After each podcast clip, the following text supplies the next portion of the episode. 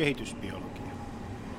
Aivot ja keskushermosto on monimutkaisin elin. Yksittäiset hermosolut, neuronit, antavat toisilleen käskyjä säädellen omaa sähköistä aktiivisuutta. Siten mikroskooppisen pienellekin alueelle voi rakentua monimutkainen neuroverkko, joka on jokaisella yksilöllä hieman erilainen. Tällaisen rakenteen kehittyminen yksilökehityksessä on varmaan ihan mahdoton tehtävä selittää. Kun linnun tai nisäkkään solut työntyvät alkeisuurteen kautta alkion sisäosiin, niiden päälle jää ektodermi, jonka keskiosaa kutsutaan hermostoepiteeliksi. Tämä kudos muodostaa kolmenlaisia soluja: hermosoluja, gliasoluja ja ependyymisoluja. Ependyymisolut eivät suoraan liity hermojen toimintaan, vaan ne muodostavat hermoja suojaavia kalvoja ja erittävät aivoselkäydinnestettä. Siten sähköisen toiminnan säätelijät, niiden apusolut ja rakenteita ympäröivät suojaavat kudokset rakentuvat samasta solukosta.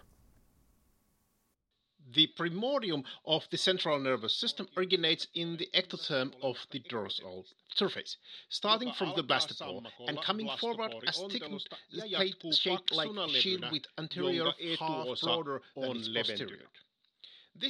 Tämä on hermostolevy, ja sen reunat nousevat ylös hermostun laskostuessa. Reunat tuodaan lähelle toisiaan, ja ne yhtyvät muodostaen lopulta hermostoputken. Näin neurolaatiota kuvasi Hans Spemann Nobel-juhlapulennossaan vuonna tuhatyhdeksänsataakolmekymmentäviisi.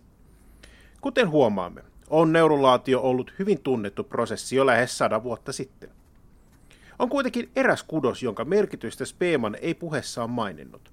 Selkäjänne, joka on meille kaikille selkäjänteisille, kaloille, sammakkoeläimille, liskoille, linnuille ja nisäkkäille yhteinen.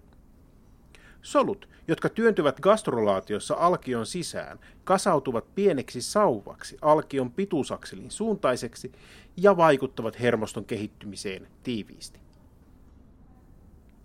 Neurolaatiossa, siis pinnan ektodermistä, kuroutuu hermostoputki alkion sisään. Tällöin pintaan jäävä solukko yhtyy muodostaen ihoa. Hermostoputken ja ihon väliin jää hermostopienan soluja, jotka vaeltavat elimistön eri osiin. Miksi sitten päällimmäinen solukerros kaareutuu tai siitä saadaan irtoamaan hermostoputki? Tämähän vaatii joku sisäisen säätelijä, joka siirtää solut paikalleen suunnitelmallisesti. Kun solut jakautuvat, ne vievät aiempaa enemmän tilaa. Siksi määräämällä solujen jakautumisen suunnan voidaan hermostolevy saada taipumaan samalla tavalla kuin mannerlaattojen törmätessä muodostuu vuoristoa. Solut ovat liimautuneet toisiinsa kadheriinimolekyyleillä, mutta kuten muistamme, näitä molekyylejä on useita erilaisia, jolloin erilaisilla liima-aineilla solut saadaan joko kiinnittymään toisiinsa tai liukumaan vapaasti toistensa vierestä. Kun hermostoputki muodostuu, on siinä ja sitä ympäröivässä kudoksessa erilaiset liima-aineet, mikä saa hermostoputken irtoamaan ihoa muodostavasta kudoksesta erilleen. Mikäli liima ei kunnolla toimi, on seurauksena joko hermoston täydellinen puuttuminen tai putken sulkeutumisen epäonnistuminen jommasta kummasta päästä. Sulkeutuminen aiheuttaa melko yleisen kehityshäiriön, selkärankahalkion, jossa hermostoputken takapäähän jää reikä. Tämä saadaan yleisesti aika helposti kirurgisesti korjattua. Sen sijaan hermostoputken etupään sulkeutumisen häiriöt estävät aivojen kehittymisen, millä luonnollisesti on hyvin vakavia seurauksia. Normaalisti hermostoputken etupäähän muodostuu pullistumia, joista kehittyvät aivot. Kun hermostoputki on paikoillaan, on se ikään kuin kahden tulen välissä. Säätelytekijöitä eritetään sen molemmilta puolilta, selkäjänteestä ja ihoa muodostavasta ektodermistä. Selkäjänteen erittämä Sonic Hedgehog saa solut muuttumaan liikehermoiksi. Samalla solut, jotka altistuvat vähemmän Sonic Hedgehogille ja enemmän ektodermin erittämälle B M P:lle, kehittyvät aistinhermoiksi. Siten aistihermot saapuvat selkäytimeen selkäpuolelta, ja yksinkertaisen välihermon kautta ne voivat säädellä vatsapuolella lähtevän liikehermon toimintaa. Tällaista hermosreittiä muuten kutsutaan refleksiksi. Samalla kun hermostoputki on kehittynyt, muodostuu sen vasemmalle ja oikealle puolelle mesodermaalisten solujen rykelmiä.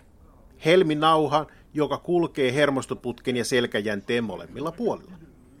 Näitä somitteja käsittelemme itse asiassa vasta seuraavassa jaksossa, mutta hermostoputkesta työntyvät aisti- ja liikehermot puskevat niiden läpi, jolloin ne halkeavat ja muodostavat uudet solupallot hermojen välille. Tämä lopulta aiheuttaa selkärangan muodostumisen hieman joustavammaksi, mitä ei tietenkään tavallisessa istumatyössä paljon huomaa. Jotta aistin ja liikehermot voivat löytää tiensä kohteeseen, on niiden kyettävä paitsi liikkumaan, myös säätelemään suuntaansa.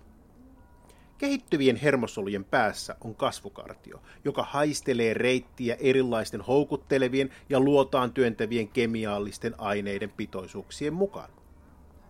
Lisäksi hermoradat muodostuvat, kun gliasolut muodostavat elimistöön ratoja, joiden pintaa pitkin hermosolut voivat helposti liikkua haluttuun suuntaan. Suuntautuminen on erittäin tarkasti säädeltyä, jolloin esimerkiksi eri liikehermoissa on erilaisia lim-säätelytekijöitä, jotka auttavat hermoa liikkumaan sopivaan lihakseen. Löytäessään oikean lihaksen kasvukartio alkaa muodostaa synapsia erittämällä asetyylikoninireseptoreja houkuttelevaa ainetta, jolloin saadaan postsynaptinen kalvo muodostumaan. Kun synapsi saadaan muodostettua, alueelle houkutellaan lisää aksoneita. Syntymän jälkeen suurin osa syntyneistä aksoneista poistetaan ja jäljelle jääneiden ympärille rakennetaan tuttu myeliinituppi. Kuten jo aiemmin mainittiin, jää hermostoputken ja epidermin väliin pieni määrä kudosta, joka lähtee vaeltamaan muodostaen mitä erilaisimpia kudoksia. Tämä niin sanottu neljäs alkiokerras, hermostopiena, ei muutu hermostoputkeksi, koska B M P:tä erittävä epidermi on niin lähellä. Hermostopiena erilaistuu perifeeriseksi hermostoksi hermotukisoluineen, moniksi endokriiniseksi soluiksi, ihon pigmentiksi, kasvojen luustoksi, lihaksiksi, sarveiskalvoksi, hampaan rakenteiksi ja vaikka valtimoiden seinämiksi. Tätä erilaistumista säätelevät monet tekijät, jolle altistuessaan hermostopienan solut muuttuvat. Kuitenkin on helposti ymmärrettävää, että endokriiniset adrenaliinia erittävät solut ja autonomisen hermoston adrenergiset hermot ovat molemmat samoja hermostopienan soluja. Erikoisin hermostopienan kehittämä rakenne on kasvojen luusto. Pienet muutokset hermostopienan toiminnassa näkyvät nopeasti kasvojen rakenteissa, jolloin esimerkiksi linnun nokan mallia voidaan muuttamaan soveltumaan mitä erilaisimpiin ravintolähteisiin. Siksi hermostopiena toimii hyvin eläinten ympäristöön sopeutumisessa. Miten sitten hermot tekevät liitoksia toistensa kanssa? Aksonit yksinkertaisesti ohjataan kemiallisilla signaaleilla oikeaan paikkaan, minkä lisäksi synapseissa on jo aiemmin mainittuja neuronien identifioimiseen soveltuvia proteiineja. Eikä hermotvälittäjäaineellakaan aluksi ole niin merkitystä, sillä usein synapsit rakennetaan ensiksi sähköisiksi aukkoliitosten avulla, ja vasta myöhemmin ne muutetaan kemiallisiksi, jolloin toisen solun on eritettävä ainetta, jonka toinen pystyy tunnistamaan. Lisäksi on muistettava, että syntymän jälkeen suunnilleen puolet neuroneista tuhoutuu ensimmäisen vuoden aikana. Synapsien ja hermosolujen ylläpito edellyttää niiden käyttöä, jolloin väärin kytketyt yhteydet katkaistaan. Ja mikä sitten on oikea yhteys? No siinä käytetään avuksi joukkoälyä. Kytkennät, jotka ovat aktiivisia muiden signaalien kanssa, ovat oikein. Enemmistö ei voi olla väärässä.